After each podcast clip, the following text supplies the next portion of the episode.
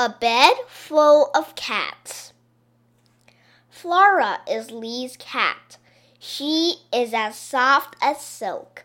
Flora sleeps on Lee's bed. Lee likes it that way. When Lee moves his feet under the quilt, Flora jumps on them. Thump!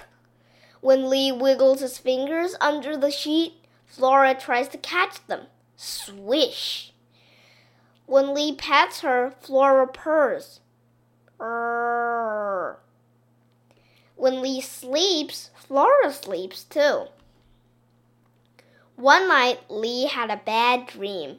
He wanted Flora. She wasn't on his quilt.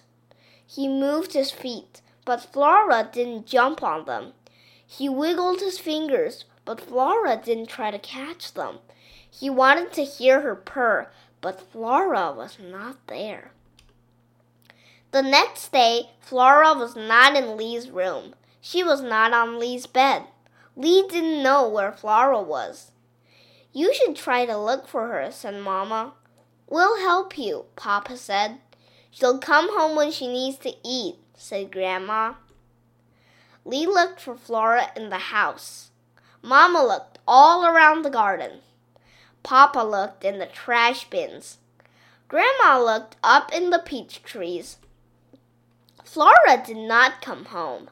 Lee was very sad. His eyes were full of tears. If only Flora would come back. Please come home, Lee cried.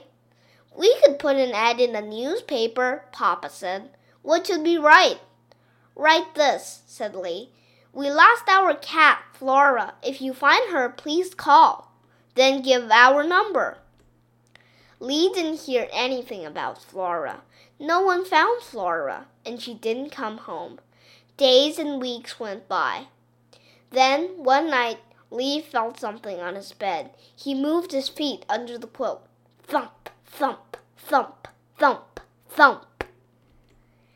He wiggled his fingers under the sheet. Swish, swish, swish, swish, swish. Lee sat up and turned on his lamp. Flora is home, Lee yelled. And that's not all. Mama, Papa, and Grandma all ran to see. There was Flora with four kittens. Now Lee has a bed full of cats, and he likes it that way. Those cats are as soft as silk. They are also fun. Thump, thump, swish, swish, purr.